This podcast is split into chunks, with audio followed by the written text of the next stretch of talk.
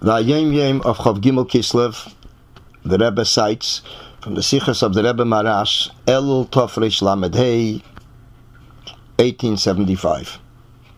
That three days before Shabbos is a preparation for Shabbos. About Shabbos, it is mentioned in the Zohar that the Shabbos blesses the days that follow.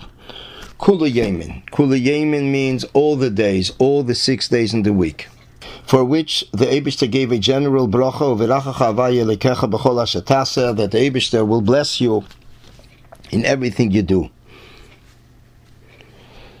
So the Birchas HaShabbos, the blessing of Shabbos, is from before already and after. The Hachana, the preparation to Shabbos, is from Wednesday. And this is the first Wednesday actually in the Luach, and that's where the Rebbe uh, cites the Sikha of the previous Rebbe in Likutei Diburim.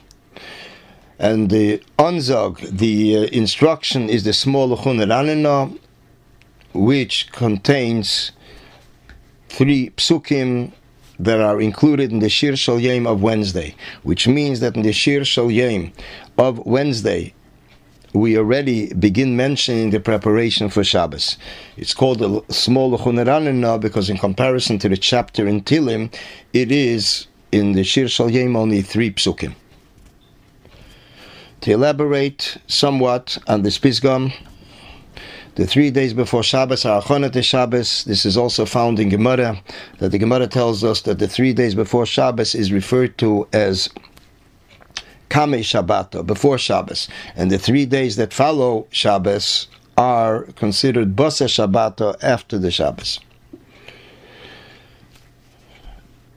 When it's mentioned in the Zohar that all the days in the week are blessed from Shabbos, the Rebbe once mentioned in a Sikha in Shabbos Parshas Yisrei Tovshin Daled Mem 1984 that the bracha that Shabbos gives for the coming week also includes the bracha for the upcoming Shabbos.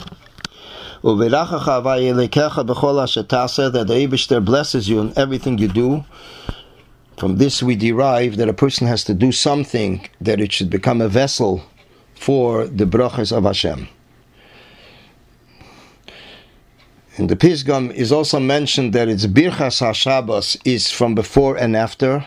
This is similar to what is mentioned in the Medrash in Mechilta that Shabbos is compared to a wolf that grabs what is in front of him and what is behind him.